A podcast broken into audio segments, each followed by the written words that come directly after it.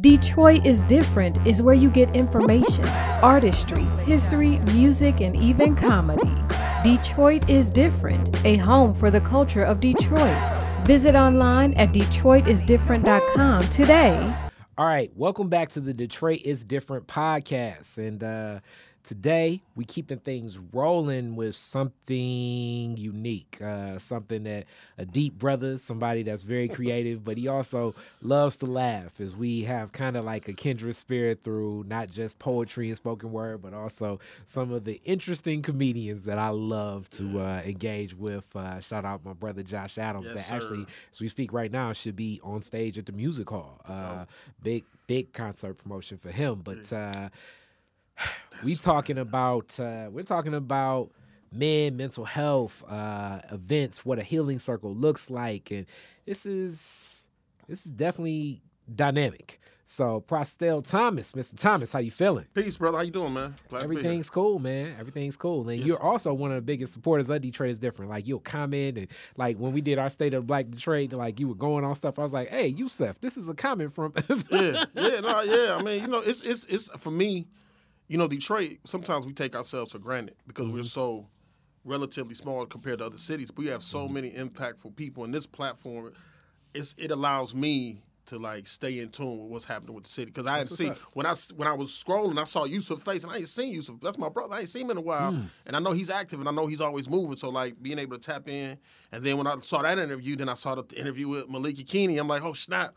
It's two Malika interviews that I know of. I just found two so far, but it's like being able to really be in tune with because you know we we. we it's a small community, but we it's a lot going on. It's a lot going on, and, and if we only looked at the new, if we only looked at the mainstream media to see what was going on in Detroit, man, we we be we be lost for real. So Yep, and, and I'm glad you're familiar with it because this style just kind of gives more context to it. Is uh, you walking out, you met one of our podcasters here, Jennifer Crawford. And she has a story, and we have other stories. Like, you know, I think news and media is for what it is. I, I have some experience in that world, but this is Yeah. really to give a context for more of the story of how you got to where you go, because.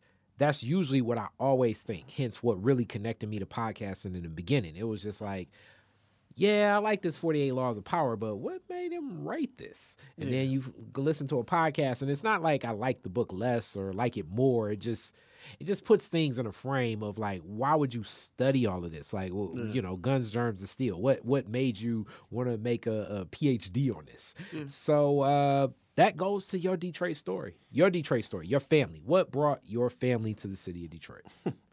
Um, wow. So that's I don't know if I've ever been asked that question before.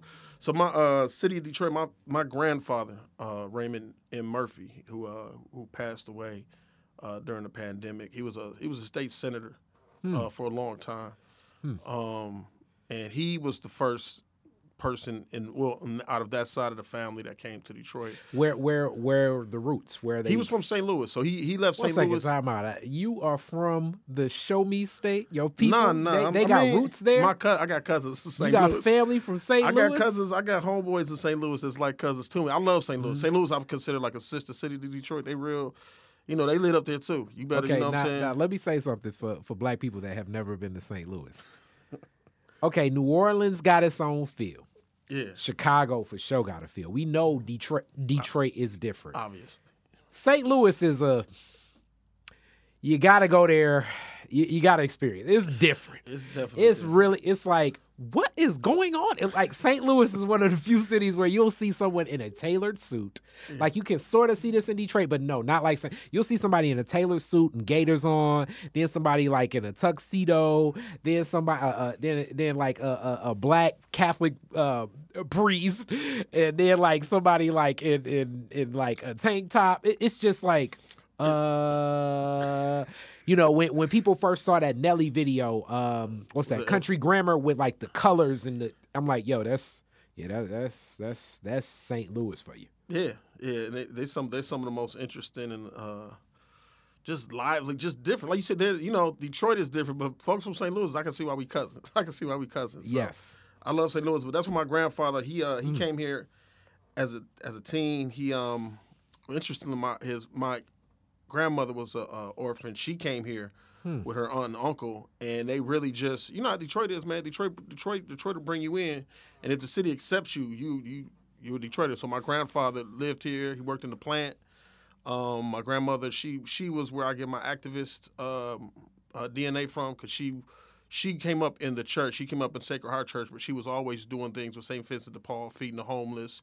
You know, I would. She was the person I would go ride in the car with, where we gonna go pick up these clothes from this church, and we gonna take them over here to this other church. We gonna stop and look at them, see if this stuff fits you 1st mm-hmm. But we gonna we're gonna go do work to help other people outside of our family. Now, now, now, you you you said something that's unique. So your grandfather was here as a state senator, but started in the plant. So he started with, I'm guessing, union roots. He's That- yeah. I mean, he was with the young the young Democrats. He was uh, we would see a lot of the uh, you know, the old school Detroit politicians. We and saw I was gonna say that's exactly where I was about to go because Coleman Young's roots took him through the state house and then brought him over to be mayor. Yeah. And it was a collection of this, uh, like I want to say, organizational black leadership, like you know, honing themselves, and it, and it would be like.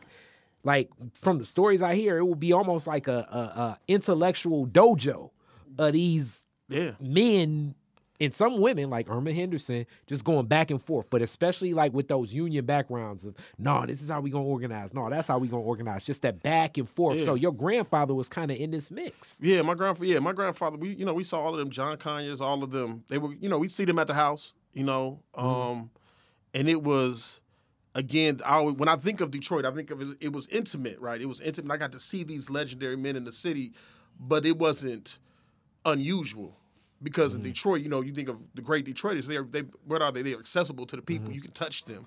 You know what I'm saying? Um, so I, so I grew up in a house. It's interesting because my grandfather was a politician, but again, my activist roots came from my grandmother. My grandmother was going doing the homeless events, working with the church. Did- You know, she was the one getting a call at three o'clock in the morning. And no disrespect to my grandfather, he was great at what he did, but my grandmother was the one that I saw actually actively. We got to do something about this, and you know that was that's that attracted me to her. That attracted me to the. uh even though I left the church a long time ago, the church I grew up in, uh, you know, Sacred Heart Catholic Church over there on 75 and Mac, behind the McDonald's. It's uh, And and that work uh, definitely Yeah. connects you to many other families, as I know the Talaferro family, Choque. I mean, that that though a Catholic church has held so many like African centered um black events where you see the this this this this you, you know what I'm saying like you'll see like you're like yeah. is this eh, like for real at the at the camp we at had, we had we had a. I remember when I was when I first started coming into uh, consciousness, and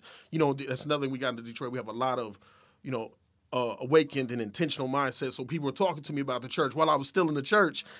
And that church is a Catholic church, which you know definitely has its history. But we had we had Black Jesus inside the church, inside this Catholic church during this this is during the '80s and the '90s, which is not in, itself, you know, gonna keep me there. But it was enough to let me know I was growing up in a different environment. Um, You know, Detroit eh, being uh, in Detroit where it was, it was right we were right across from the Brewsters. You know what I'm saying? We was right around the corner from the King home. So there was there was Detroit immersed itself in that space and changed the changed the nature of uh, I believe the building. But I so I, that's where I I grew up um, there. Uh, moved moved a lot because my pops was uh, in the Air Force. He's he's from Ohio. My pops was an Ohio guy, Where whereabouts in Ohio? so he grew up in Youngstown, Ohio. For real, Youngstown is another one of those gritty cities. Yeah, oh, that's sure. like a, a, a gritty, you know, like you know when I throw cities close, like I, I tell people in Chicago, I'm like, okay, Flint is like, you, you know, the Flint of Chicago is Gary, Indiana, Yeah, or possibly East St. Louis. Youngstown, Ohio.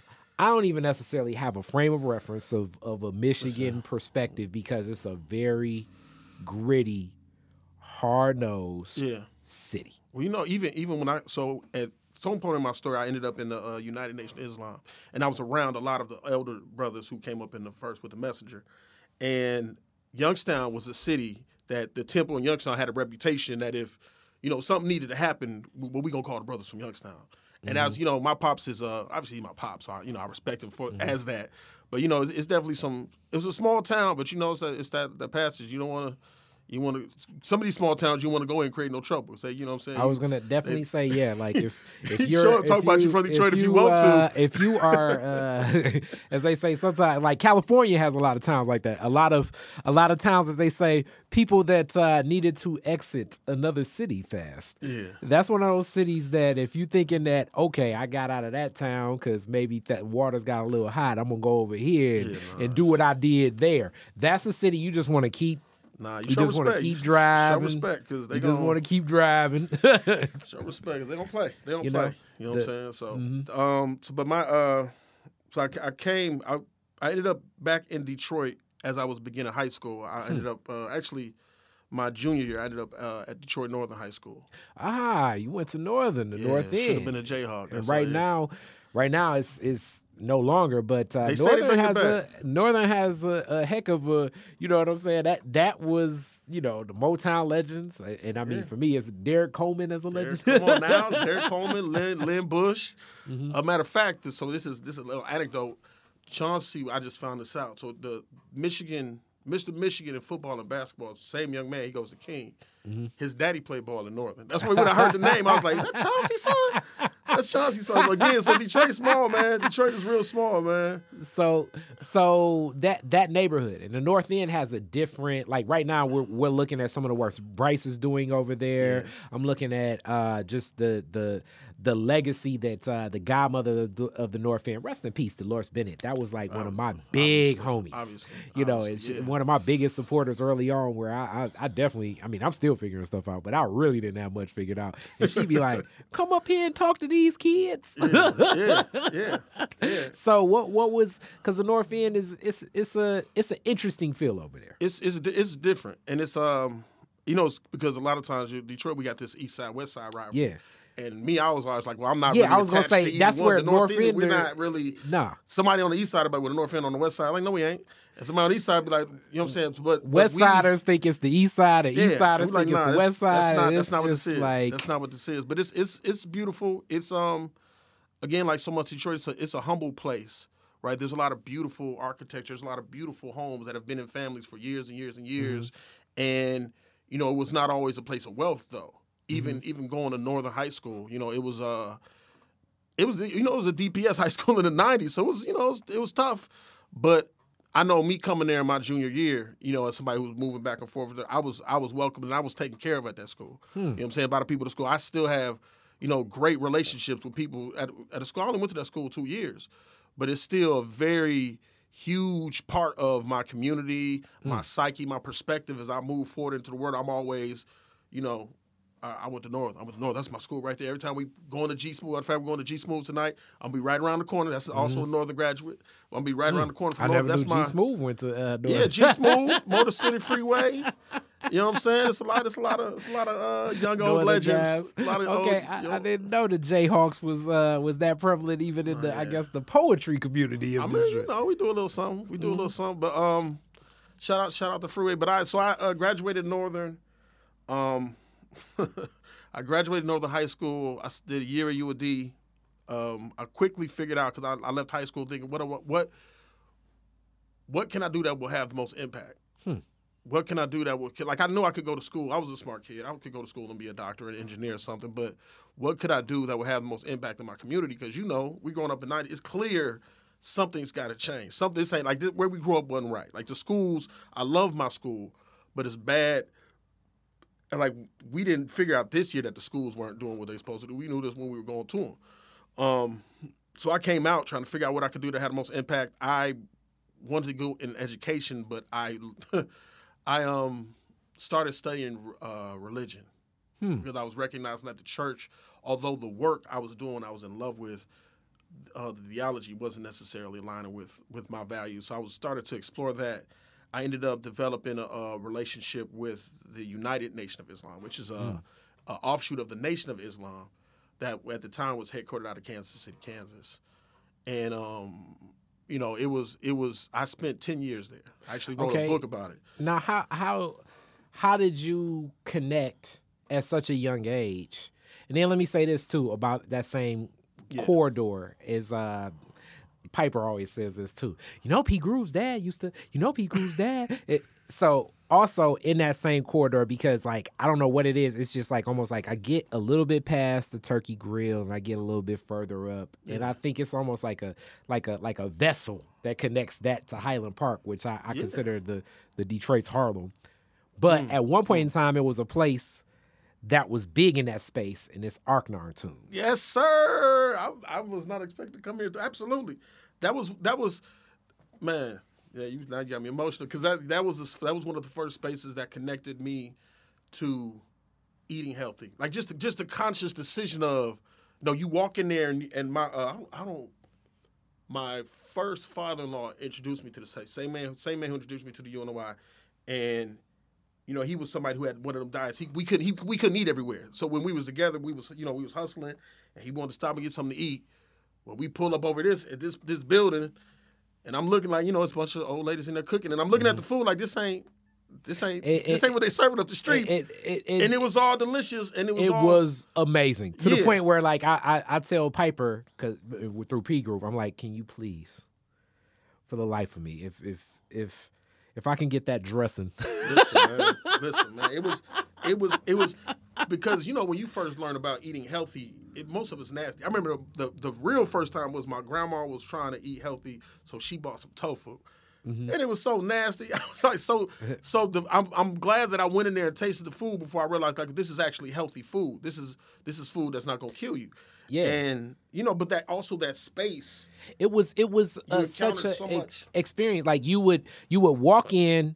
For me, I'm getting some healthier options of soul food because they met me where I was at. Yeah. But then it'd be a person in the back selling Farrakhan lectures or Yes. or or Jaramogi lectures, uh, uh, writings of Frances Cress Welsing, Yeah. all in like in in in, in this is that Detroit is different. It still be some of the most gangster gangsters walking up in there too. It's the same people. It's the same people. It's the same people. It's you know the, I I learned as an educator that the that the the child who challenges the system a lot of times is really is really taking an honest position about something that they know is not for them. Hmm.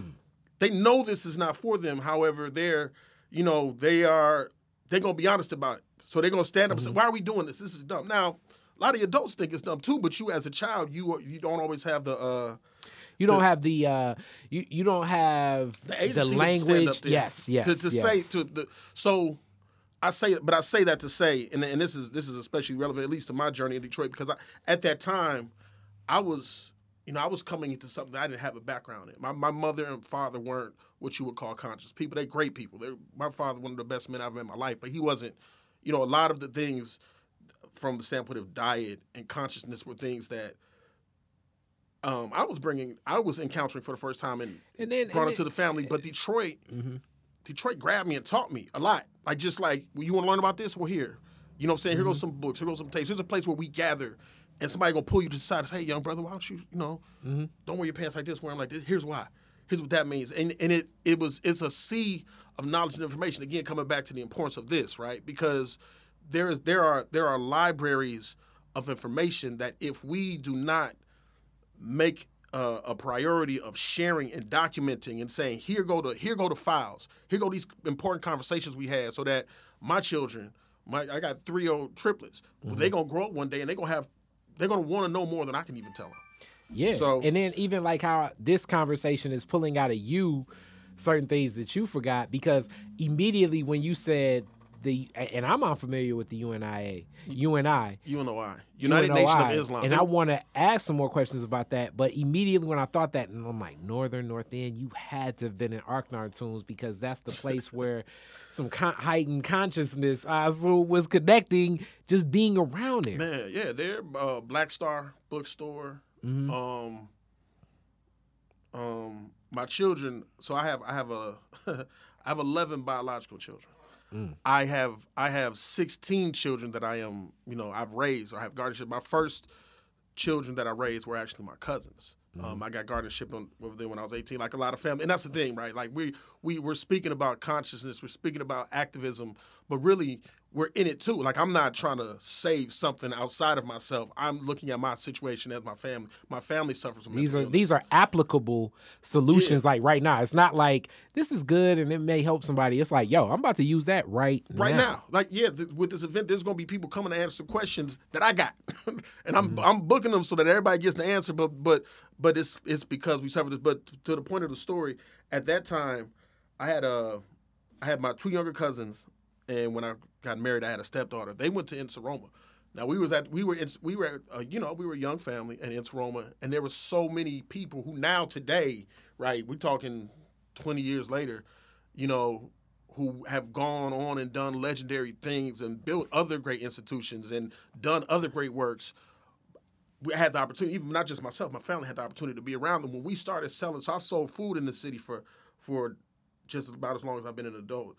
That was the first time we had a little we had a little vending table out in the hallway in Roma, and my wife was she baked some cookies. She, phenomenal to this day, one of the greatest cookies I've ever in my life. She, we, she, we baked some cookies, put them out on the table, and just so many organic conversations. First of all, let's talk about that's an activity, right? That's something for us to do where we can exercise this knowledge. Not just, you know what I'm saying, because you can give somebody some mm-hmm. knowledge, but if you don't give them a place to practice it, mm-hmm.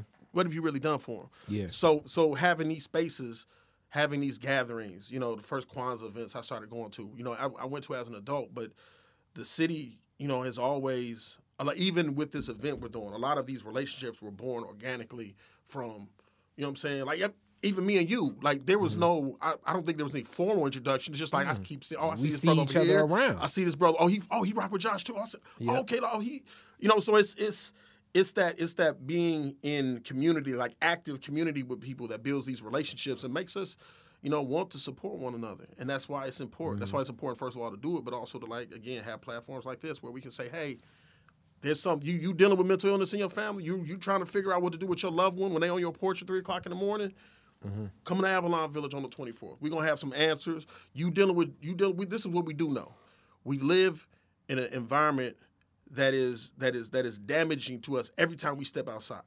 You know what I'm saying? I ain't gonna like speaking about the price, how stressful the price of gas is. We're just living in an environment where there's just so much layer upon layer upon layer of trauma, not just what you're experiencing now, but what your mom and them experience and what that generation experienced before that. So if you don't address those things, or if we don't create systems to address those things, they start to do what they've been doing. They start to wear us down. And, you know, we know 25 years ago, Governor Engler closed all the, all the mental hospitals in, in, the, in the state. Um, you know, in, in doing this event, I've come to find out that, you know, the lowest amount of money that Medicaid gives is for a mental, a mental health patient. You can go in there if you're drug addicted; they'll give you a certain amount of money. But if you were, if you're there because you suffer from bipolar schizophrenic, the facility will get the least amount of money not you know unless you have private insurance or something of that nature. Well these are these are systemic problems right? Like again we know we're going to experience these issues. There's no even though there are entities that receive millions upon millions of dollars to serve us this serve us in that area they're not doing it. So when you ask like what organization is doing this event this this, this event is being done because on my way here, I just got off the phone with my cousin because we trying to figure out what to do for our other cousin who's bipolar, and we can't we can't wrap our arms quite around. and and, and, and we're You know gonna definitely introduce that. Um, I want to pick up with your story. We're gonna go right into that because Yeah, you're yeah, speaking yeah. about that. But. Like even the work that Dave is doing at Inception with the mental health Yes, gym, and when he spoke to it, I was like, mental health gym. That's listen. interesting, and um, and, and he's got more uh, perspective. And then you look at it, and and then you see it. Uh, the floating, uh, the brainwave. Uh, he he does like an intense uh, extraction of trauma ther- traumatic therapy. It's interesting, um, and, and and it makes sense as as I was told once that you know, kind of like Joy DeGruy and other things like what can be in your DNA. And I was told once that it's like, yeah, if you had an alco- alcoholic in your family, that can live for like three generations just through the DNA and, Yeah. and what that's connected to and how that's connected. And I was thinking to myself, like, that's interesting. then it's like, okay, what's labeled an alcoholic? When, when do I know it's just, you know, was granddad just a casual drinker? Or what, what labeled him an alcoholic? And, and what the layers are and just how things are and, and what was labeled. But it still makes me think what we can carry. So so we're talking before this and you're like this is really an event in strengthening specifically like men's mental health. But speak to what's happening. What's what's coming up? Oh, so um, so the event, yeah. So the it, we're trying to address the whole thing. Not trying to. We are addressing. We are creating the space to address the whole thing Mm-hmm. because none of us have all the answers. All of us are engaged in this fight, and similar to what you do here, I I know a lot of people who are doing work on the front lines of this fight. Well, what is you know. We talk about strategy, right? We talk about uh, revolution action requiring strategy. So part of a strategy is say, hey, let's get everybody who's in the fight in the same room on the same page. Because you mentioned the brother who had the mental health gym. I need to reach out to him.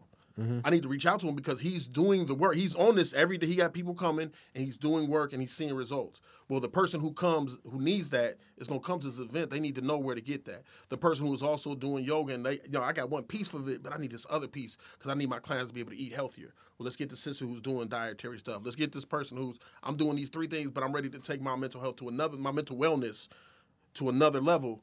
You know, like let's let's bring everybody who's there. So we have, uh, again, we have a, there's an event called Sage Smoke that my sister Adora Bandalay throws. Phenomenal space of healers and Reiki workers and and and uh, you know studying the stones and energy and art therapy and all of these things. Um, we have oh, it's going to be hosted by my sister Etta Hesby.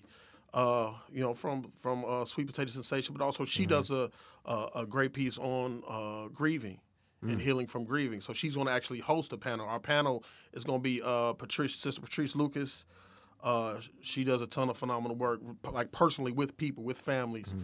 Um, uh, we have um, Sister Lady Speech Sankofa from Denver, Colorado. She's an activist. She she deals in mental health a lot, um, and has a relationship with a lot of people in the city. So we thought it'd be a good opportunity to invite her to the city to connect with us because this is not only happening in, De- in Detroit.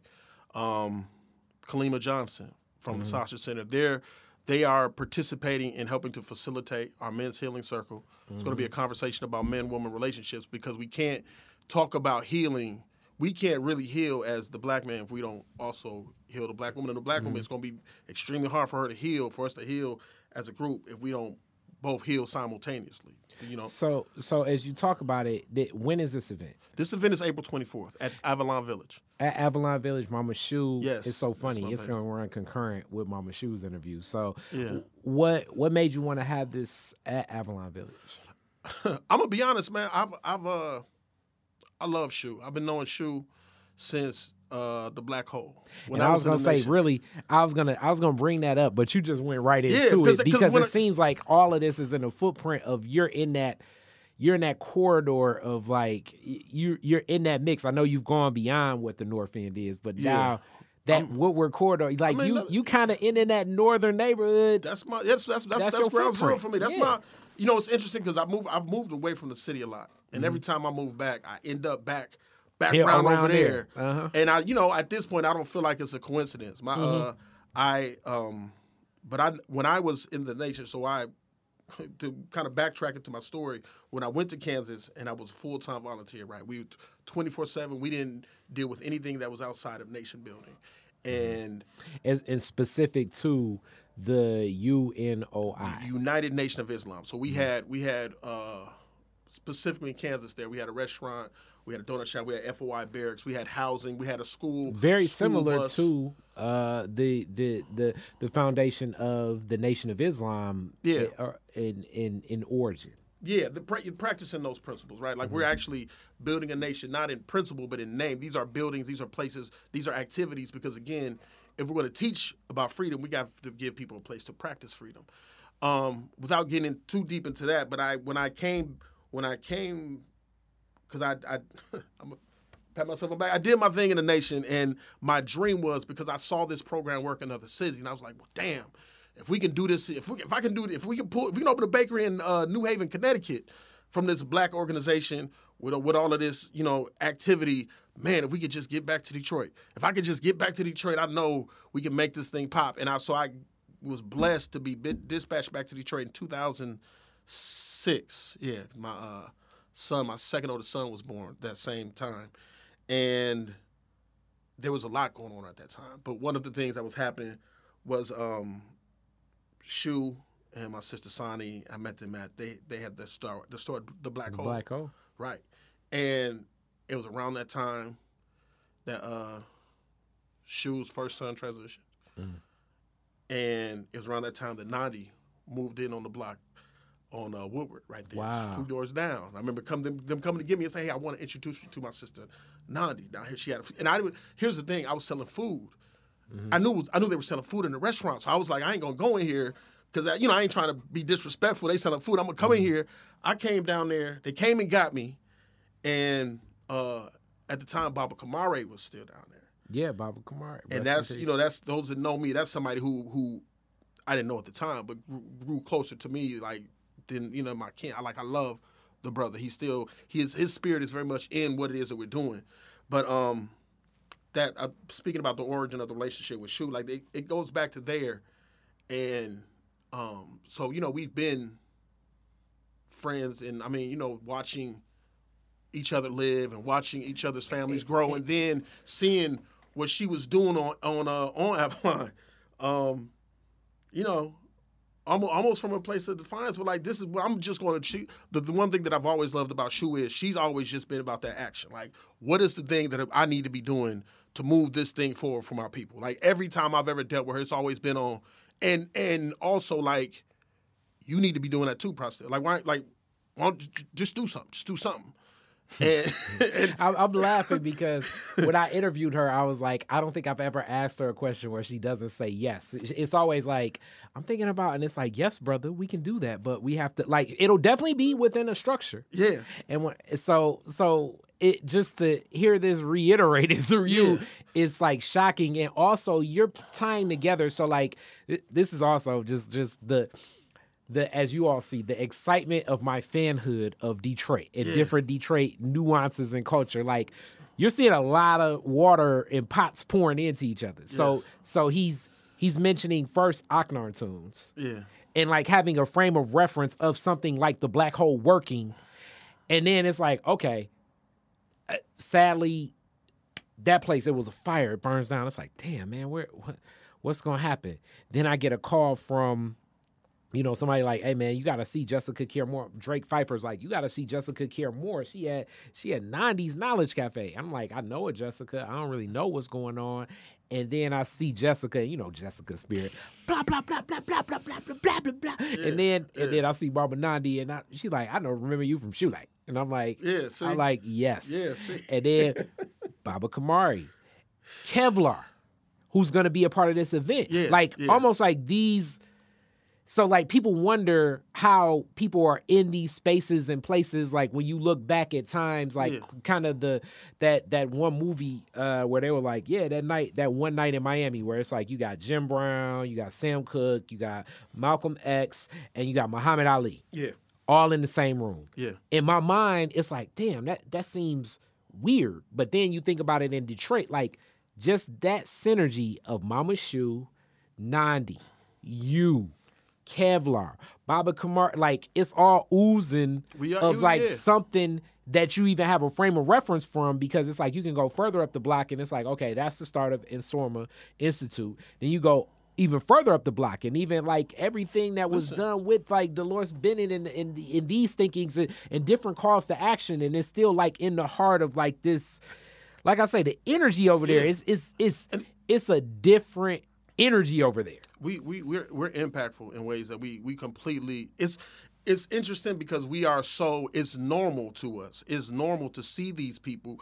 To me, when I see them, I I'm feel like I'm seeing family. There are a lot of people like you mm-hmm. and me, and you know, uh, shout out to my sister Sonny, who was who was Yeah. one of the owners of Black Hole, and mm-hmm. went and opened Copper Bamboo in New Orleans, mm. and I believe has two stores now, and is and mm. is and is and you know, took that same energy to New Orleans and is still doing like the Detroit thing just in another city. But but but we've seen we've had the opportunity to see each other grow up. One of my favorite things about throwing this event is uh you know I, I get I one I get to talk to Kev a lot more. Um because if you don't know why you calling, he might not answer. But it's because he knows we working on something. Because he knows we working on. Because he got a full plate, man. The brother's Yeah. doing a lot, and he has his family. And when we all, you know, we all met. I'm not, I, you know, I got 11 kids. I had a kid or two, mm-hmm. but now when we call, we, you know, we're discussing the the business of this event, and we're like, well, hold on, hold on, what you want?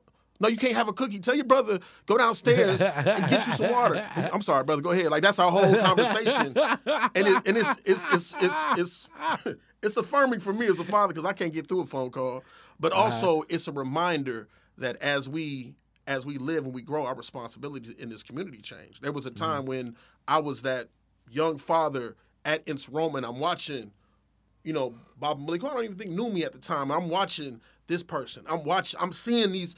You know what I'm saying? My my my uh my grandfather being a politician, I had access to a lot of people. The brother who used to be on the um city council, I can't remember his name now. Kwame. Um, Kenyatta. Kim Kwame Kenyatta. Yeah, like seeing these people and having access to be able to touch them, and then recognizing as as they grow and some of them transition to, to it- ancestors, mm-hmm. recognizing that our place and our responsibility changes. And then even having like like Jamon Jordan being like yo, it's like a different frame of reference when he was your kid's teacher. Yes. And it's like, damn, he got game. Like you're sitting listening to your kid's teacher just talk to you after class. Has got game, and now you see him build a whole, uh, I don't know, like an institution of like Detroit Black history. Absolutely. You know what I'm saying? Like, and you knew he would had this before, but then it blossoms to like, ah, I was already having that conversation back in 2004. yeah, yeah, and and and and and and we have again to take it back to the example you said with the uh, one night in Miami, that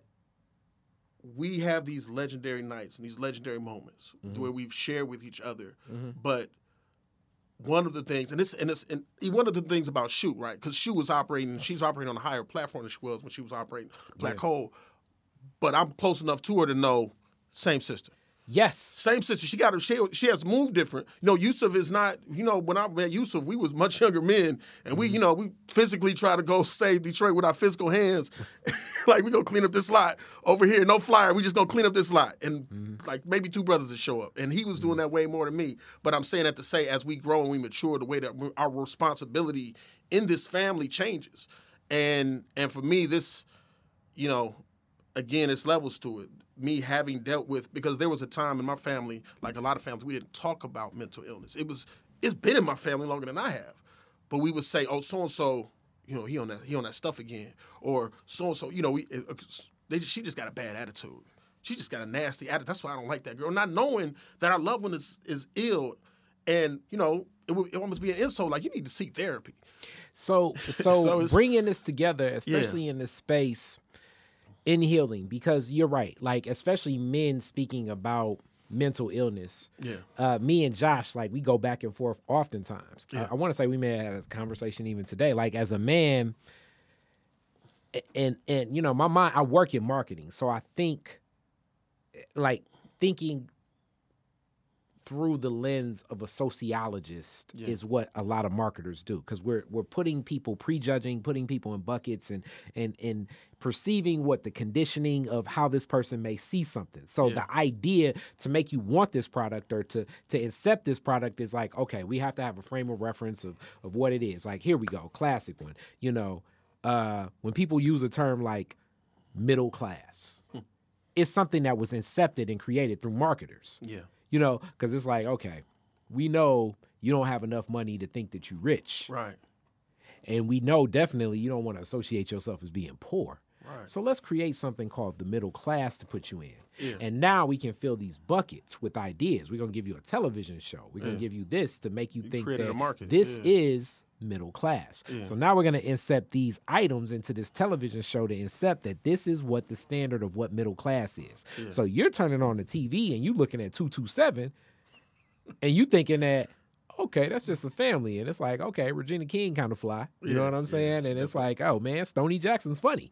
Now you're looking at that and you're thinking it's television, but it's incepting other ideas in your mind Yes, of what these items are. So now when when when Pearl says "Ah, I can't use my microwave, Yeah. you didn't even realize it's like oh damn. Pearl got a microwave. She middle class. I guess it's time for me to get a microwave. Like you're not even thinking It's like this. normalizing that. Yeah. so that's so, so, as in marketing it, it ties to mental health so much because it's the psychology of group thinking now Yeah. what it it does not have the ethic or the morality to actually say okay filling up the bucket of wholeness because in the Mm, american mm, ideal it's like mm. these things this stuff will basically complete who you uh, uh, well will be uh, to completion instead of saying like you are already whole because if you walk into this and feel whole Yeah. then now you're not going to feel the pressure of like damn i need an iphone So being to. Yeah. so Yeah. I, I gave that long runway to say especially as men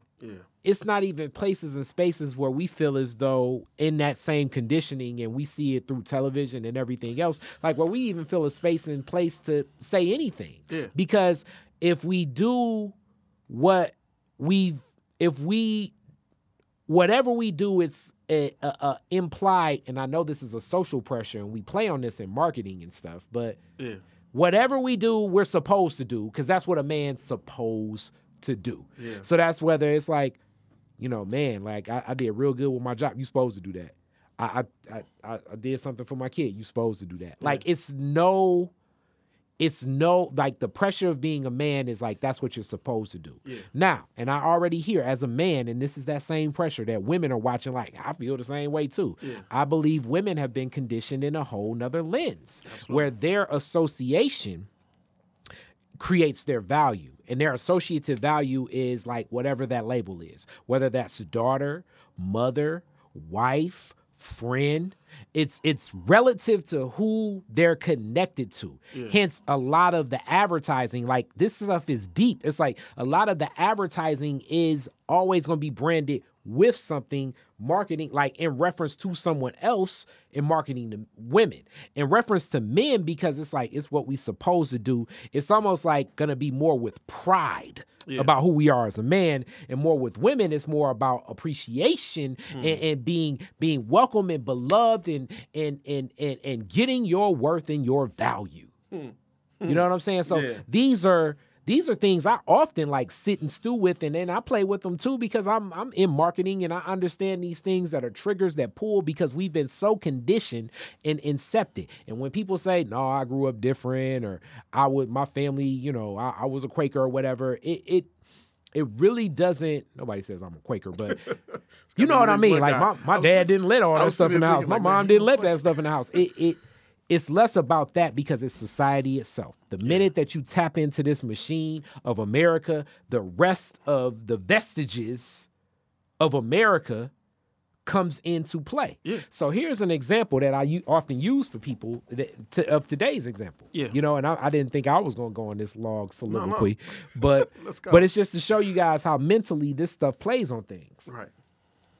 McDonald's ran an ad a couple years ago with Travis Scott, Yeah. Right?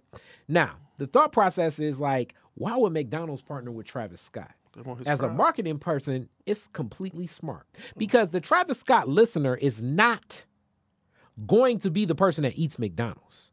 But the Travis Scott listener is that kid of the person that eats McDonald's, or the hmm. grandkid.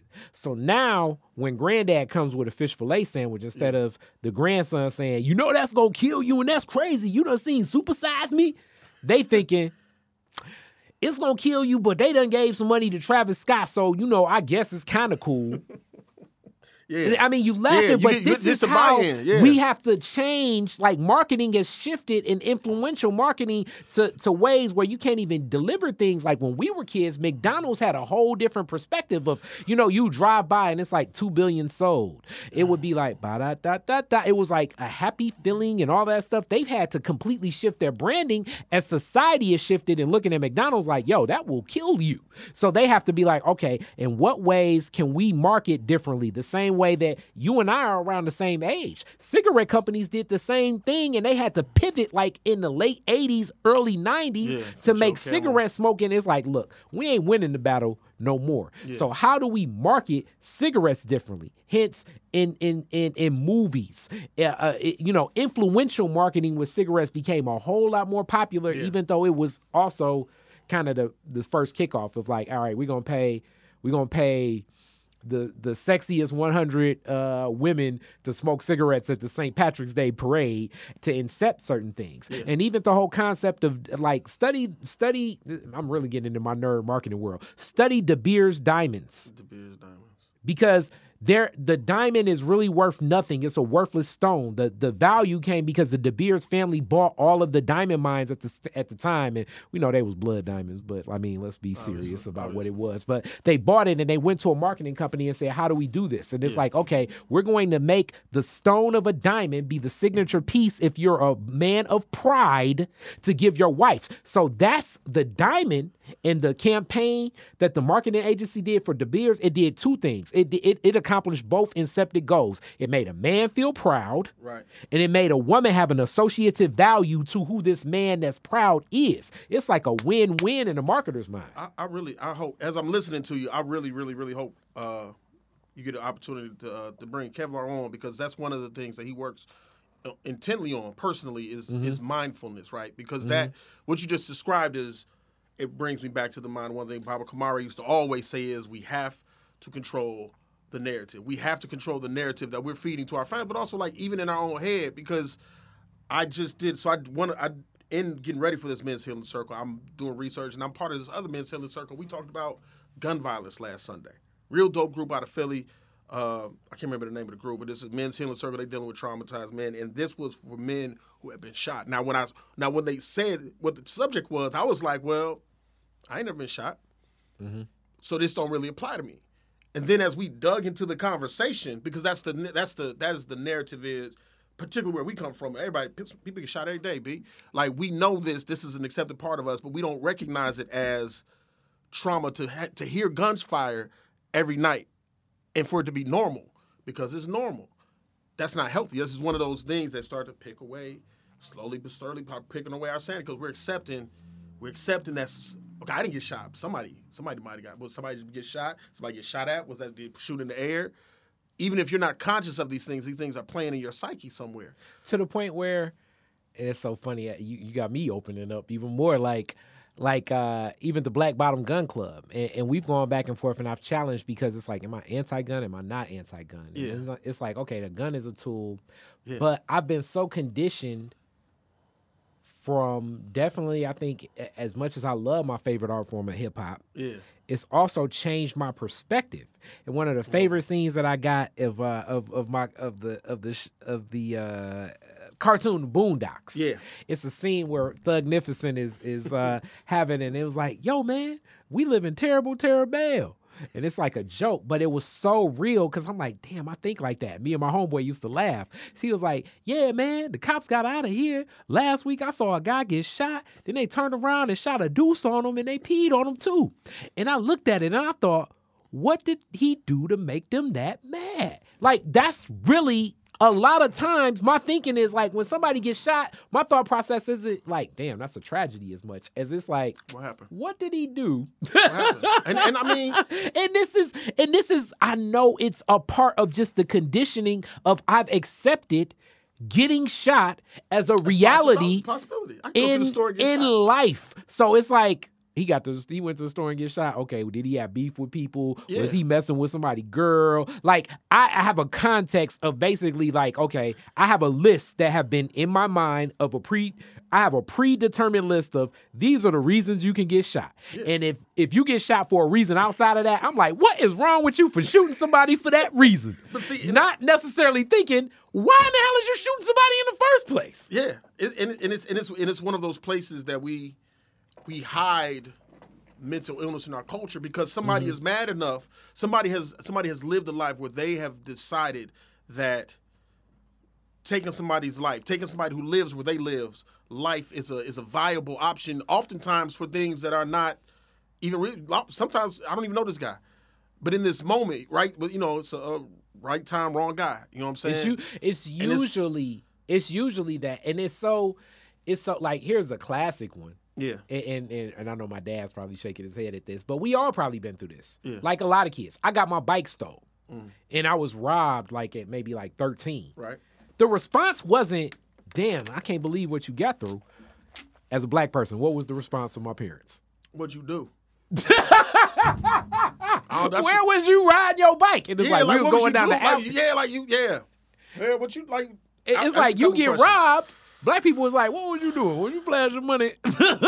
it's, like because we've accepted certain conditions in our community where it definitely does not make the linear, I guess, quote unquote. I don't want to say even logical sense, but it just doesn't make the most healthy sense. Yeah. But it's just these are things that we've normalized. And, and how old are you when you realize that, right? How old was I when I realized gunfire outside my house is no, we don't even duck no more. no. You know what I'm saying? I mean, back in the, I was you know, child. you grew up in my era, and it was way, you know, people's like, man, it's crazy now. Like I remember, especially on this block, because this is my block. okay. And I mean, uh, here we go. Folks had a, I guess we want to say like, I guess a drug house or a spot that they sell drugs out of for Yeah, yeah, yeah. for some folks is a gang Yeah, that at one you point in time was very very prevalent around here. So like if if I heard uh uh uh like if I heard a car revving up, you hear a vroom, vroom, vroom. and usually you hear like Compton's Most Wanted or Black Superman or Above the Law or like Spice One. Yeah, You just knew, all right, lay down Yeah. on the floor, like you know, we playing with Ninja Turtles or whatever, and it's like, oh, Yeah. because that's a drive-by. Yeah. Because people aren't revving up their car listening to Spice One just because it's a hot summer day. Yeah. It's, it's, it's we accept it. We accept these things, and it's, Mm-hmm. and, it, and the problem is, and that's one of the that's one of the challenges with mental illness. I know in my family we had, you know, I had a loved one who I was really close to growing up. I was really, was, I had a sibling, and when we got to a certain age, we was like this. When we got to a certain age, I started seeing behavior, and I was like, oh, this is like, what's wrong with them? Mm-hmm. What's going on with. My you? man tripping. Yeah, like I and then it got to the point where no, I don't rock with him. I can't deal. With, yeah. I can't deal with bro. Then it got to the point where it's like, man, until until I got till we were we were adults, we were in our thirties, and somebody stopped me and said, "Hey, you know, you know, you you know he's bipolar schizophrenic," and and and when and it was one of the hardest moments for me because this was somebody who I know had my back. I know they always had my back, but in the moment, because of our because of our unwillingness to have the conversation about it, because of our willingness to say, "No, this is about their this is about you doing something wrong. They're doing something wrong." Um, you know, not being able to recognize the signs. I didn't help them. I turned my back on them because they were mm-hmm. sick. Now, now And- that, and- that that that definitely rushed me to like a lot of friends that we've lost, especially as men. We'll Yeah. lose. In our mind, it's like, man, we get into the business, especially me and stuff like that. It's it's been close homies yeah. that I ain't caught up with. But even in you saying that, how do men even keep create like how do these healing circles work to create a space where because that's the other onus and pressure that we have, like our our masculine facade Yeah. of not wanting to show this vulnerability uh, of being who we are. Like sometimes just having a friend to have to to speak things out, especially for me, I think through conversations. Yeah. So like I need that, and I'm sure others need it too. But like, how do you create that space among men because we can be so guarded?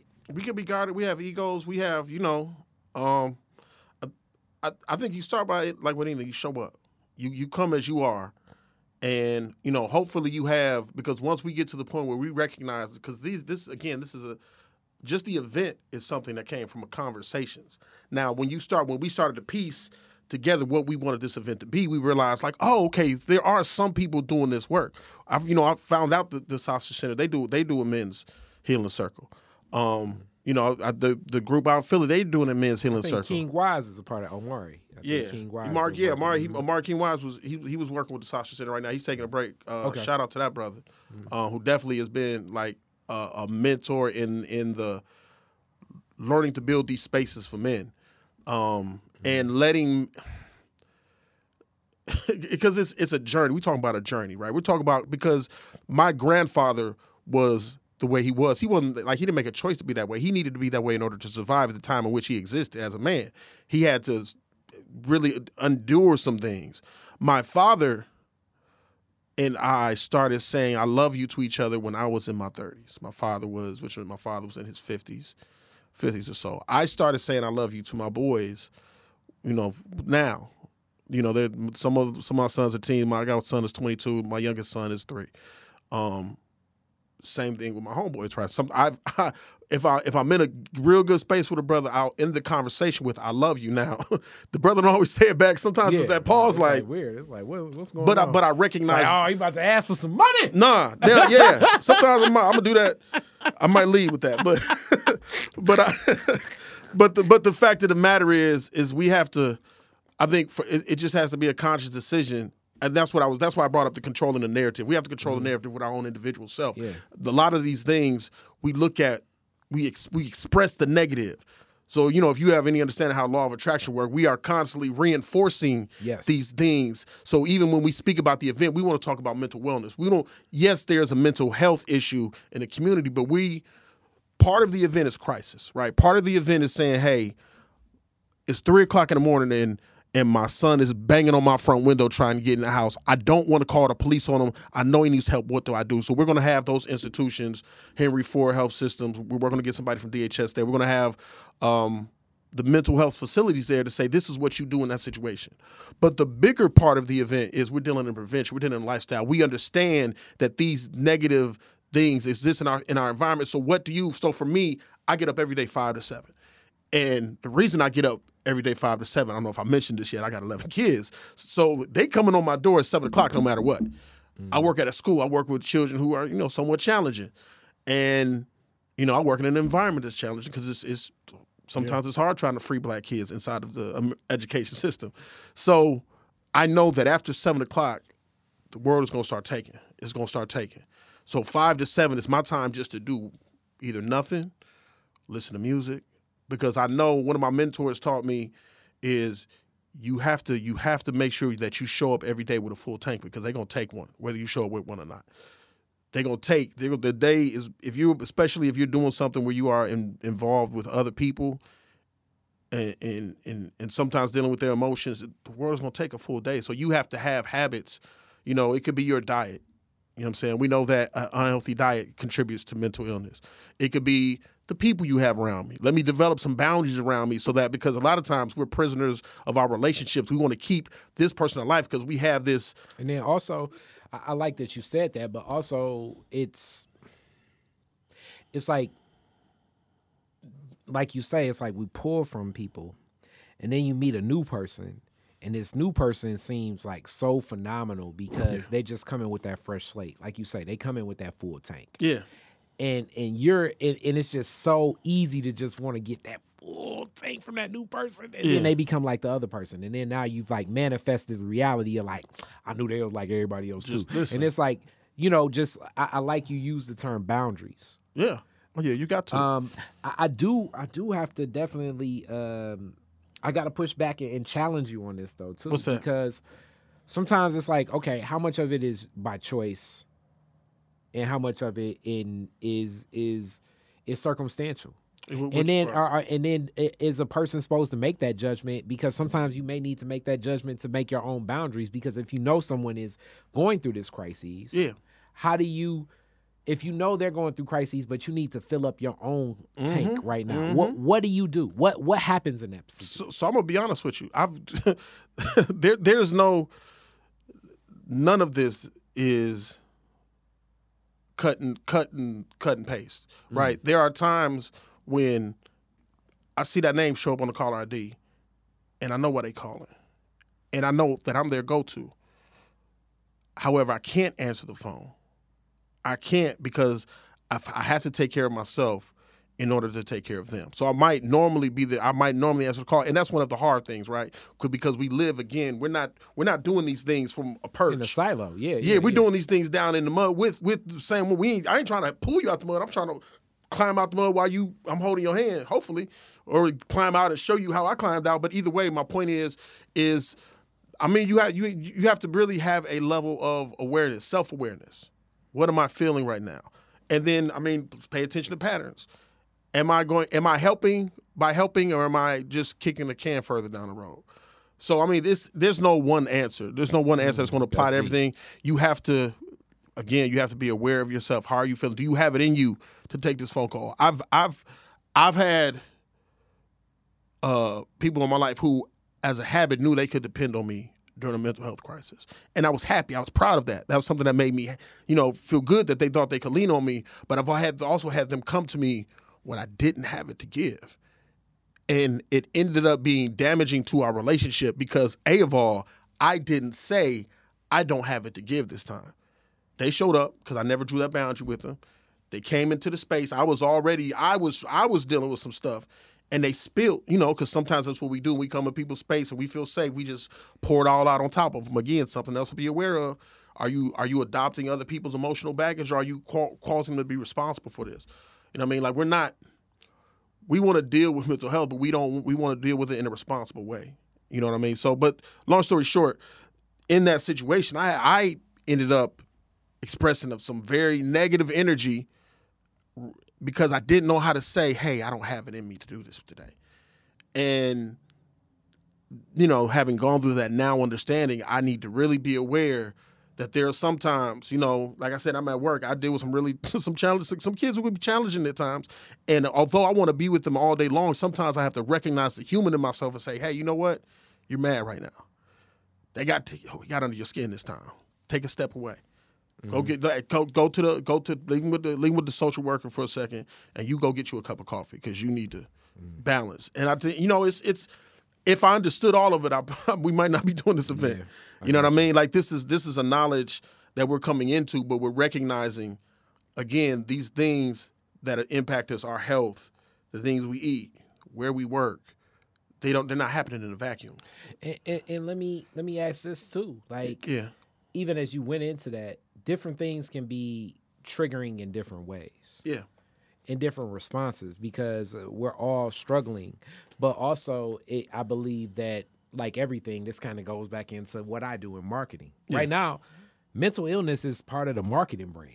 Yeah. I've It's it's it's I've it's a it. it's a whole wing of like connectivity to like you know what I like what you're talking about in real healing because that's just how things go when it gets through the gauntlet and it gets into people like you know my hands you know uh, or people i shouldn't say my hands because i'm not in that space of marketing i understand the kung fu Yeah. but it's like i'm like the i'm like the samurai that's like we're not gonna kill people you know what i'm saying That's, yeah. but i still understand that yo it's a couple deadly pr- pressure points right there Yeah. mental illness is that right now Yeah. you know to the point where it's it's spaces where you know uh, i know a lot of teachers it's like you know students know it's like i'm having a mental health day i'm not gonna do no work you know what i'm saying and it's like Yeah. uh what do i do you know what i'm saying and, and then students you know it's like i'm gonna exploit this you know we gonna brand this it's like oh is kanye struggling or is he not struggling Yeah. you know what i'm saying like so in this world as mental health becomes more of a marketed concept Right. how now because you get like more snake oil salesmen in the field Yeah. Yeah. I, how do you still have something that's real sincere that is full of richness because right now it is a lot of people that are trying to get a one two steps Listen, listen. Yeah, yeah. You can you can go if you can't go on social media without a meme that is attempting to diagnose somebody as you know a narcissist or some other actual medical condition, but it was a meme. So we're gonna. I'm mad at my ex, so she's this thing that I read this meme about, but. Saying that as an example, not Yeah, yeah, I agree, situation. I but, agree, I agree, But but I, what I believe, I mean, it's it's un, I believe it's unfortunately a. Uh, I mean, you know, it's a microcosm of everything else, right? Like we talk about education. Like, what's a real teacher? Is it somebody that works at a school in the classroom and gets a salary from, or is it somebody that is about teaching? What is a real healer? Is it somebody at the hospital, or is it somebody who's actually going about the business of healing? I think that's again highlights the importance of having spaces. First of all, spaces like this where we can control the narrative. Let's bring people to the table who are actually doing the work. In doing this event, um, one of one of the one of the purposes in bringing the institutions to the table because the irony of it is these people already get millions of dollars to do this you know and and unfortunately we live in a system where that will require some policy change that will require somebody in a polit- in the political arena to decide that this is a worthwhile cause to get on the back of and move it further and that's you know that's the dirty game of politics if it benefits me i'm gonna push it politically um i I think that the other part of it is is building the community so that we are able to recognize Detroit. Speaking of Detroit, Detroit knows who our teachers are. Detroit knows the people who are doing the people who was doing urban farming before they was doing grants for urban farming. You know what I'm saying? But Detroit knows, you know what I'm saying? Like if I if I got a real, real problem, I could call, you know, somebody at my job, I could call Mama Hanifa. I'm gonna call Mama Hanifa because she she she knows me. She know me since I was a kid and she can give me she can give me wisdom, she can give me advice. We know our our where we get news from. You know what I'm saying? That's deep. Um so I, I, think it's just about you have to build it. We So have to build it because it doesn't exist yet. relationship in that community. Because Yes. yeah, right now it's I think that whole space is getting flooded. It is. a I lot mean- of marketing and it's a lot of things that are being looked at that are really it's being commoditized. Yeah, it's you- being turned into something that's transactional. It's being turned into like you know things that itself like it, it's like it's it's it's popped up and become more of what it used to not be. And I mean, this is what happens when you put anything through the gauntlet of of of, of America. It's like, oh, we starting to pay attention. We gonna make money Yeah. off of it. You and I grew up. You know, it, it's almost hard to even talk about it because we're so, you know, we're close in age. Yeah. You know, uh, I'm 39, so like when hip hop was first introduced, be, when it didn't really have much money into it, Yeah. it was, a just looked at as like something that was like something that kind of like nerdy artsy black kids did. Yeah. You know what I'm saying? Yeah. Now it's a whole machine in it. Listen to me, man. You know, Yeah. like, but not just hip hop, everything. I mean, I think like when people say like I got problems with the black church, it's like, but the black church at one point in time, just because of where we were as a people, and segregation and, and Jim Crow, it's like whether you liked or didn't like the black church, you was going to engage with it because it was the the It linchpin of the community. Yeah, it was a power structure. Yeah. You know what I'm saying? So it's like you can't, you didn't have the oppor- you didn't have the luxury of saying I ain't connecting with the church because it's like, are you black? You know what I'm saying? Where where else are you going to get a gateway? Whereas and then it's like, oh, it's value in that. So now it becomes more of a commodity. And I'm Yeah. not even I'm not I'm not I'm not saying this to dilute the value of either one of those institutions, but Yeah. it definitely needs to be looked at because I think mental health is becoming something in that same space right now. I, I agree, uh, but I think, that, and that's the other. So you, I'm glad you brought that up. That's the other side of it, right? Because we want to keep it pure. We understand the need for it, but also, it's an opportunity in that. Because one thing that I- you know, I, I I think you can recognize is black people in America have adopted to the fact that this is a capitalist society, and the money dictates what happens in a certain situation. Well, we have experts. Um, you know, we have we have people who have done the work to be considered an expert. Now it's about being strategic and utilizing our political capital and our ability to set up programs like this. That's why when, you know, Sasha or these other entities are doing events, we're doing surveys. We're saying, hey, let register with us. Let us let the people know that we got the people. Let, let the money know that we got the people, because the money essentially wants you know wants access to the people. So those who have the relationship with the people are the ones who you know we have to we have to work on putting them in positions to affect policy, put them in positions to you know uh, do some of the things like what Shu's doing, like you know what Nadi's doing, like you know empower them in a way that's beyond just philosophical. Let's get a budget. You know what I'm saying? Let's put some of this experience we have because we have people who are at the table who've been organizing, you know, not just grassroots, but like building entities, you know, for years. So I mean, again, I don't want to sit here and pretend like I, I personally know all of the answers, but what I do know is that we can't keep doing what we've been doing. So, you know, the, the first step is the first step. We're doing this event at Avalon Village on the 24th of April. It is the first step. And that's the other part about it is we don't want to just do an event and then go away and disappear. We want to do an event and continue to impact mental health in our community. So we're going to build a resource where we can give people to say, hey, you need Reiki. These are the people who are doing Reiki in your community. These are the therapists that are in your community. These are the steps you need to take. Are you trying to get uh, a, a DHS worker to help you? This is the steps you got to take. You all, you got to call the police. This is exactly what you say when you call the police. Don't say this. Let them know this part. So it's about. I mean, again, I think knowledge is knowledge is as valuable as our ability to apply it to our life. So I mean, we're doing this event. It's a you know it's called Heal a mental health conversation, but the conversation is just the beginning of anything. We're just it's the conversation. So, so before we leave, I definitely want to shout out to Sharia Ayers. That's my homie. Uh, Juneteenth Alive and so much more. That's just creative. We go back and forth. Um, Yeah.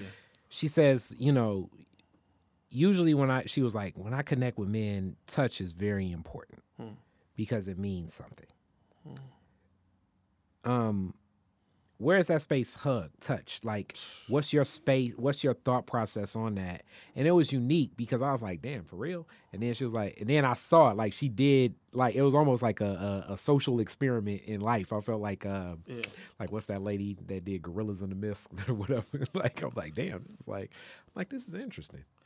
So so that's funny you mentioned that.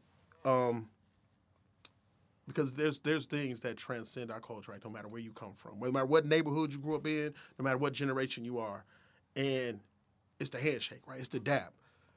I don't remember how old I was when I learned how to give somebody the you know the handshake that we give. Mm-hmm. I know I'm pretty sure my daddy probably taught it to me. And he didn't say, "Hey son, I'm gonna teach you this. I'm about to teach you how to give a handshake." He just, I got the dab from him. I got the dab from his friend. So now when I go and I move through life, and of course I get when I see when I walk came in the door, Yeah, yeah. dapped you up. When I, you know, what I'm saying when I'm about to go, we going to NEP tonight. I'm gonna come, I'm gonna get G Smooth, play the half, you know, play a handshake hug.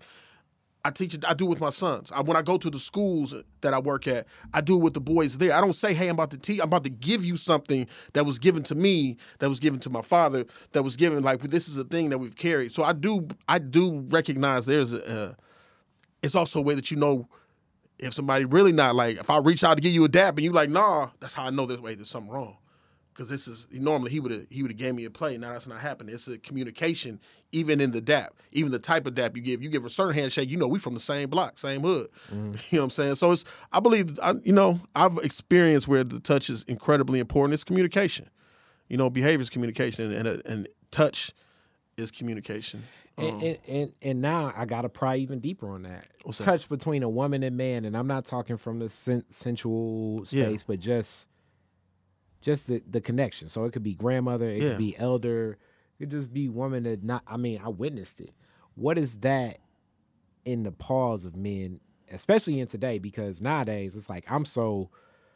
I'm so with all I got going, and I don't want to end up in no Me Too, no, No, yeah, nothing. no. I, I just feel like you know my boundaries is like I need to almost give a woman even more space than I give them space. You know Yeah. what I'm saying? It's, it's I, I think it's I, again. I think it's communication. I think it's communicate safety, not just from the stand because as a man, obviously, I want to, I want I want the sisters around me to feel safe with me, but I think it's something meaningful and valuable if a sister you know comes and shows you affection by touching you again, not in a romantic or sexual way.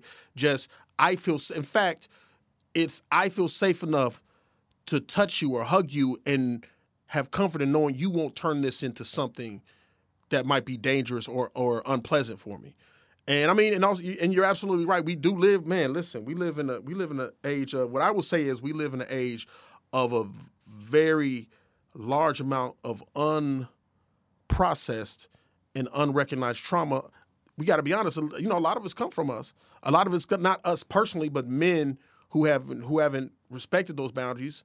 So you know, we live in a time where you need to check. Like, hey, you know, but when you meet somebody, I always say, hey, I'm a hugger. Are you?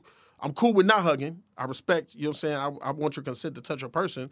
But if we do hug, if we develop that relationship, there's some women in my life that we're going to hug every time we see each other because that's communication. That's communication from her and communication to me.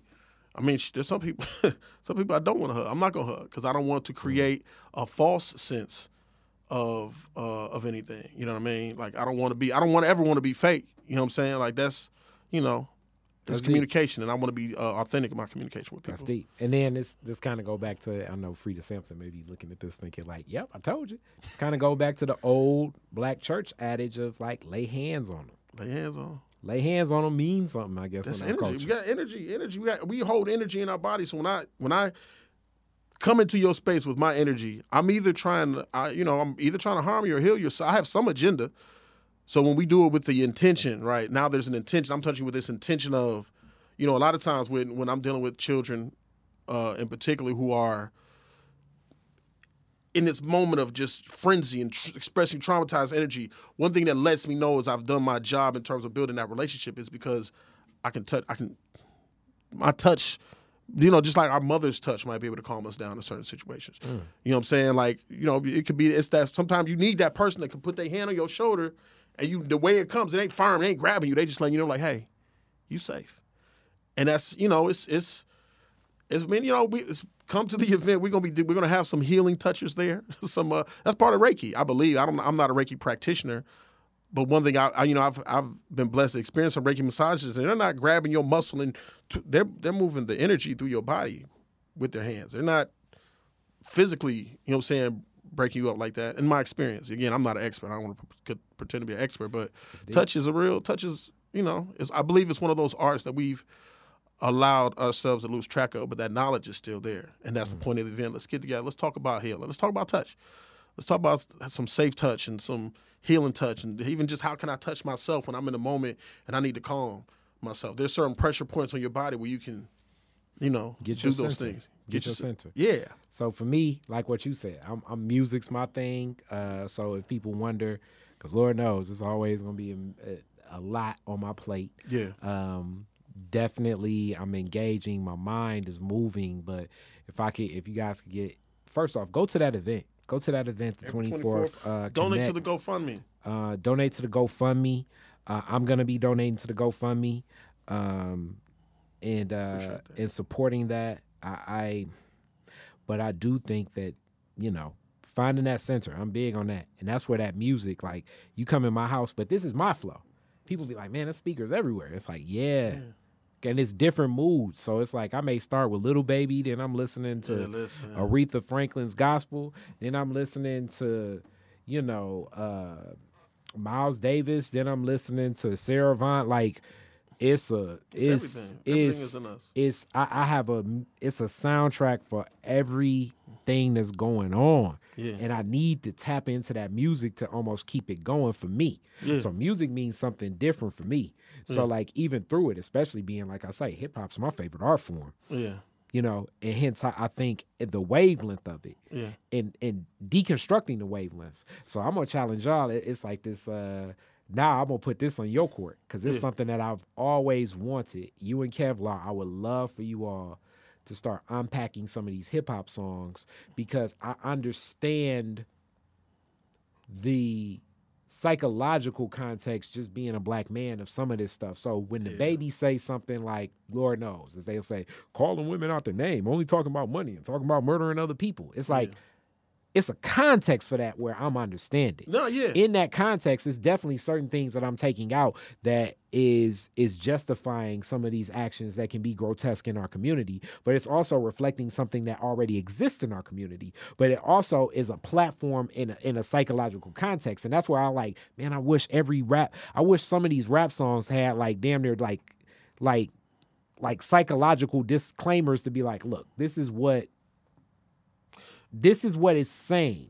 Yeah. But what you're hearing is this. And I'm gonna challenge y'all to like, you know, unpack a couple songs. I'm that's something that, that I would that. love uh, you know... to be done because the world is misunderstanding some of especially, you know, shout out 42 Dugg, young dude from Detroit. Absolutely. So like Dugg's music and what he says is so it is it's like mm, that is like it's like I know Doug that I agree with you a thousand percent. I just I had so many thoughts about it in that moment. You know what's really interesting, right? Because that's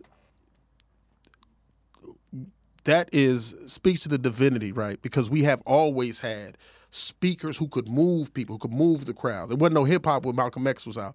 There mm-hmm. was no hip like if we we understand what a great just teacher, just speaker Farrakhan is. Uh, I was like Martin Luther King, other great speakers mm-hmm. that we've yeah. had who can communicate ideas in a way that move people. Even and it sounds simple.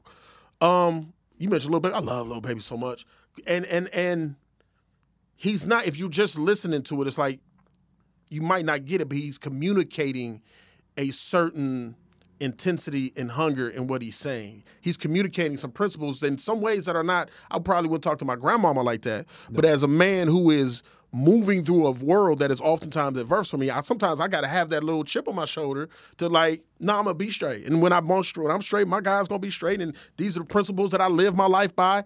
And I think that that's, I was, uh, it's really random. I'm gonna say it because I was thinking while you were talking about mm-hmm. the commodification of our of us, because that's ultimately what it is, right? Yes.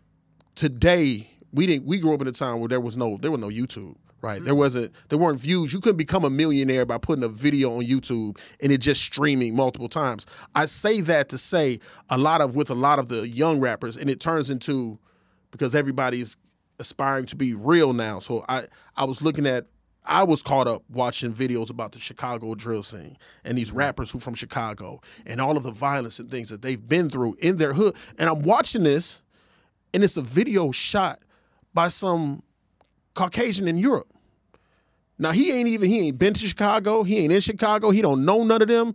But he didn't gone through. He didn't got the police reports. He didn't figure out which rapper shot this rapper, which shot this rapper, which shot Mm-hmm. this rapper. And the coldest part of it is he got millions of views. Yeah. He got millions of views. He got dozens of videos where he is speaking about this trauma in this Chicago neighborhood, which ain't nothing but about big as a quarter mile, where they are killing each other. And he is taking that story, put on YouTube, and is making bank on it. And it, you know that's not so different from the you know the rap the you know I mean, the rappers it's taking our pain and giving yeah. it to the record label. And it's Yeah. it's it's it's just again speaking to the power Mm-hmm. of controlling the narrative, not just in the sense of like discouraging rappers from saying what they're saying, but also like let's how putting do- it in the lens in the proper context. Yeah. I think one of the most viral things, and it's so funny you brought that up. I didn't think I was gonna go here, but um, this is so long ago. I mean, I think it may be about maybe seven, eight years, like ten years ago. So like uh, the the rapper Chief Keef, yeah uh, when uh, that fifteen year old got shot, and it was like piss on his grave, and I was like, this is not a, a critique. It was a it was I wrote a Facebook. This was back when Facebook notes were bigger, but that Facebook note got picked up thousands of times. Yeah. Like in a matter of a day. Cause I wrote a whole take on it Yeah. and kind of unpacked it from the perspective of like, I'm not looking at Chief Keef. I mean, he's he's a young kid from Chicago. Like part of it is like Chicago struggling with autism. Yeah. That wrote this. Let's talk- it's the it it's not him. And then people was like, he got autistic, he can still rap. I'm like, I'm not saying that. What I am saying is that I know because I'm in this industry and now I'm old enough to know that the the handlers of mm-hmm. him on mm-hmm. all levels are understanding of things that they're using and exploiting. Hence me getting some of my entry points into some of my marketing education. This trauma to market something without the full context of what's going on. Yeah. You know, like they're not even understanding Mm. some of the the the layers Yeah. of how and what and why. So it's like it's deeper than this person being murdered as we say it's already a bucket of reasons in our mind of why somebody can get murdered Yeah. and when we think in chicago just due to what's labeled as gang culture Yeah. Which I mean, kind of when you look at what's happening in Ukraine and Russia right now, that's that same, Hmm? you know. But but you know, but hey, I'm I'm just I'm just being 100 with you, so that you know. And and as they look at us like we barbarians and savages, you know what I'm saying? It's the same premise. Because our society, through the lens to me, since Western rule has gone on, has justified violence. And these are, and we're black bodies in this experience of this Western thought processes justifying what violence is and as it comes out and exploits it's just different. And so so we're we're having toxic shock in this american experience. Yeah. As black people but not just america because it's the the the, the this same colonial concept of even in some places if we go back to our own motherland of africa we may have that same toxic shock because this conditioning that's deep within us exists so so as i'm writing this and it goes like I say, thousands of people watch that. I, I mean, Yeah. looked at it. I mean, Facebook stripped down notes, so I can't even I find it. anymore. But it was a deep take on like they're not even understanding, but they have marketing degrees from Syracuse and communications degrees, and and these people are are looking care. and pointing and prying. You know, I think Yeah. I think uh shout out to for Dame Dash saying culture vulture. And I guess that became something more marketed to to point at and, and call what you just said. Yeah. But it's deeper than that because if you don't have a brother like me or you to even put this in the proper framework, Yeah. they would not even understand Yeah. what they're doing. Hence, they're easily exploited Yes. because they're in their mind it's like yeah i can get more popping i'm gonna get more views i'm gonna sell more whatever. Yeah. let's do it. And they're not even understanding what they're doing to feed into narratives that will justify those actions and also lock up more of us make us look more like animals, make make me and you with our skill sets and our talents never even be valued because it's being justified. So this is the duality that somebody like me and you grew up in, where it's like we love hip hop because that's our language, but at the same time we also now are old enough to understand. Or I'm I'm speaking for you, but I'm No, old I'm enough to you, also understand the limitations and what that pr- does. So as Tupac said in um, you know, it's like I'm not talking to them. Yeah. I'm talking to us. But the reality is, the minute you speak it, it's going to them. They're gonna react to it. They're gonna respond to it. you know, And that, you know, that's that's. I was I was just, as you was speaking, I was thinking about that, right? Because these guys are from Chicago. Uh, they're from a, they're from a they grew up poor. They weren't they weren't millionaires growing up. You know what I'm saying? Even though you know they was like much of us, and they they because of their talent, they were able to bring millions of dollars into their community. Mm. Like they like millions and millions of dollars, and it's a day, but it's a dangerous thing when a child no disrespect, this ain't shade. I'm saying a young person, a person who doesn't have the experience of even knowing what they're up against. I remember, so I mentioned me having guardianship of my two younger cousins. I got guardianship of them when I was a teenager because this is what I believed. I said, this is going to happen. I'm going to go, I'm going to graduate, I'm to get a job, and we to live happily ever after. I was not aware of what world was waiting on me when I left my mama's house. A lot of these people who are getting access to capital without any knowledge of what they're up against and giving it back to even when they give it back to the hood is creating death. mean- I it's mean, producing death. Rest in peace. I mean, the brother here, Dex Osama. I mean, so like uh, Yeah. Dex Osama, um, you know, as we know, Dexter Osama, uh, you know, uh, was in, in the in in the way he was murdered uh, and what it was, and people looking at the tape. It's, it's like this is this is uh uh uh so it's it's heavy. I mean, Yeah. and not just that. I mean, so much even here. You know what I'm saying? We think about Blade. You know what I'm saying? We think about Proof. We think about Wipeout. We think about like so much of this and and, and, and, what exists because like what you say when you on board to this capital and your whole frame of reference is is this neighborhood that may be a footprint where you feel comfort in this area, But but, no even though you're foundation. comfort comfortable here due to your agency changing people can't even look at you the same because now they're not looking at you as you they looking at you as as fair. opportunity Yeah. they're looking at you as a gateway to success because like we say we've been incepted to think that these things are what will make us uh, have a higher quality of life and more fulfilled Yeah. does money I can't say this. Like, I ain't gonna hold you up as a business person and everything. Money does provide you the opportunity of having more, uh, of having more decisions on the table of what you Hmm. can make. But just because there's more decisions on the table, don't even mean that those decisions are supposed to be made. Yeah. In reality, this the the idea of the scarcity and with less, it, it you you almost have more value. And I'm gonna leave y'all leave you with this concept, like uh, my dad said. My dad moved here from Cincinnati, and one of the first things Oh, they word. they tried to push on him was, you know, get a family, get everything going. Yeah. When he when he had a job with General Motors and, working in uh working in white collar, and some of the older black guys said, "Man, don't do all that because you get a job, you get going, that's gonna shackle you to the decisions you don't that you don't really want to make. Yeah. You shackle a person's freedom."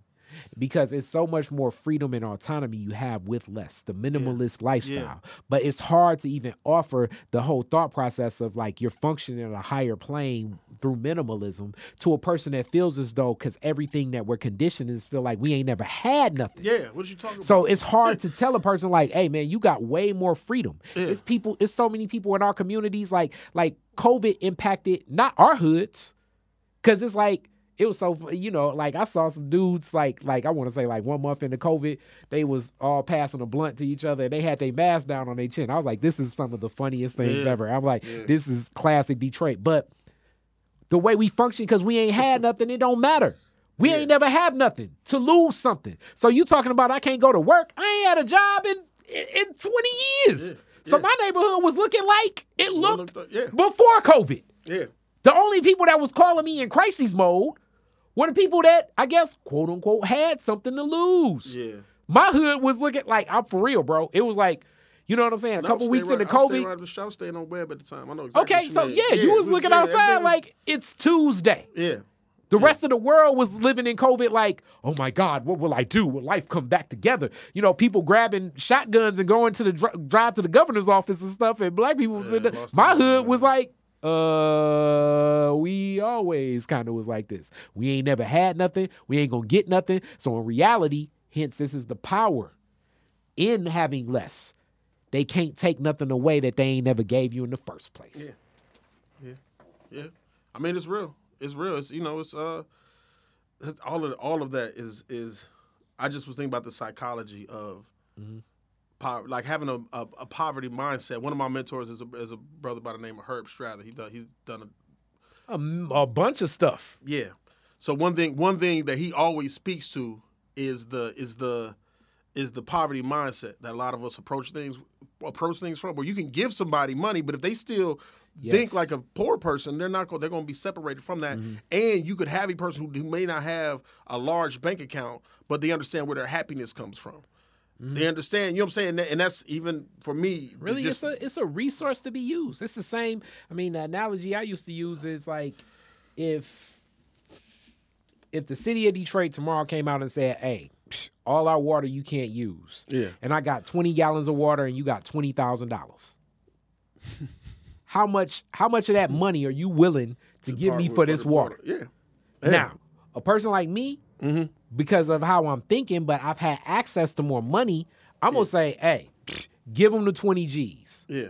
But if you have more, depending upon where you're at in that scale of scarcity and poverty mindset, you're gonna be thinking, I don't know, man, water may come back on in like a day or something. I don't want to lose these 20 stacks. So Yeah, I don't miss this I'm gonna be like, hey, brother, how much water can I get for a hundred? you know what I'm saying? and and and that's really the the the the the the consciousness that we got to think because the resource of water now has immediately become way more valuable than money. and and and also the ability because even when you say the ability to negotiate, some of us are so hungry and so desperate, we're not recognizing that we we don't have to take the first opportunity that comes. That, mm. that because you've been waiting for an opportunity so long, Yes. that the first time somebody offer you, you know, anything, Anything, anything. You like, I gotta tell this my this my this my chance. You only get one shot Yeah. without understanding that you create your you create your opportunity. So mm-hmm. if you until you learn to create it, you it won't be there. And once you learn to create it, well, if you create it once, you can create it again. And that's you know that's that's and again that speaks to that personal wealth that you have as an individual, your ability to you know wherever whatever city you put me in, I'm gonna be able to find. I'm gonna find my people in that city. I'm gonna find. I'm gonna find the black bookstore. I'm gonna find. I'm gonna where they sell where they sell fruit containers at. I'm gonna find a way to sell the wholesale fruit. I'm gonna get the fruit containers, and until I figure out what I'm doing, I know I can go in these barbershops and salons and sell this fruit because that's a foundation I built for myself. That's a skill set I have.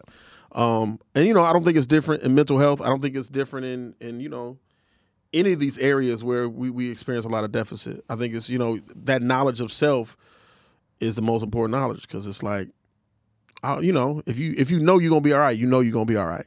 What's what's the saying? But like we have to decide whether we live in a hostile or a friendly world. But whichever one we decide is true. You know what I'm saying? If if you believe that everything gonna be all right, everything gonna be all right. And if you really believe everything not gonna be all right, you're gonna find something to not be all right. You you gonna find a way to fumble it away. And if you believe you destined for it, you you gonna you gonna move that way. You gonna move that way. Because I've been conditioned through college, and uh, I'm sure this was taken from someplace else. Plato's cave, cave theory. Yeah. And I'm sure Plato's cave theory came from some Kemetic science. Say this. Say the this. thought process is like Plato's cave theory. If you live in a cave, everything's going to be a shadow. Uh, You turn around, outside the cave, you see sunlight. yeah. But if you turn back around the other way, sunlight facing you, you see nothing but the shadow. Yeah. Yeah. It's what you look at. When you change the things, you look at the things you look at change.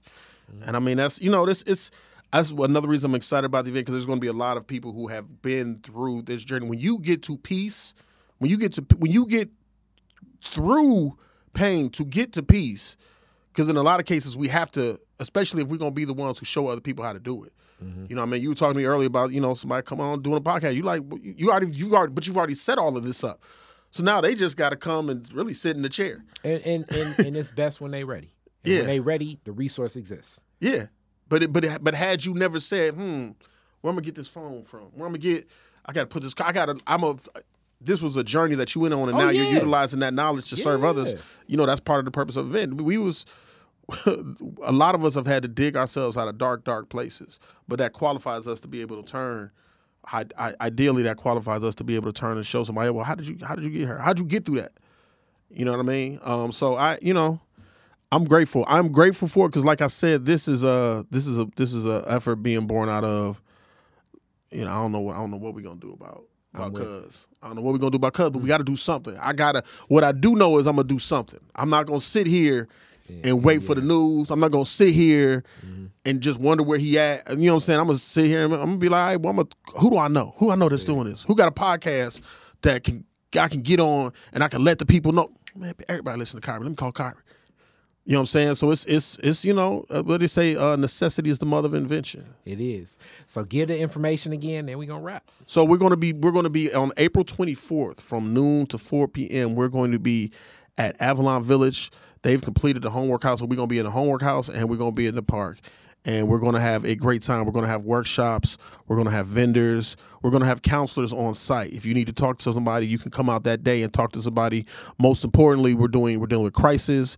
We're helping you get through this system, this maze of 800 numbers and websites that you can't really get and connect your family to resources. We're going to have people from those organizations there on site to be accountable and tell us how do we get mm-hmm. through y'all system.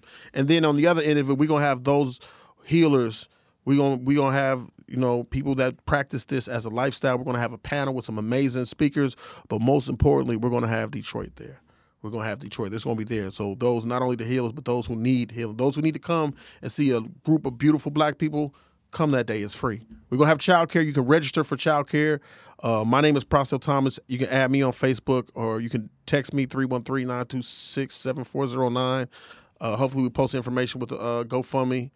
And I, I want to I want to thank you, brother, for uh, Thank you. Give me the time and the space to do this because this is a, this is a big deal to me and my family. But I know we're not the only ones. So Respect. yes, sir. Respect, brother. Peace. Detroit is Different is where you get information, artistry, history, music, and even comedy. Detroit is Different, a home for the culture of Detroit. Visit online at DetroitisDifferent.com today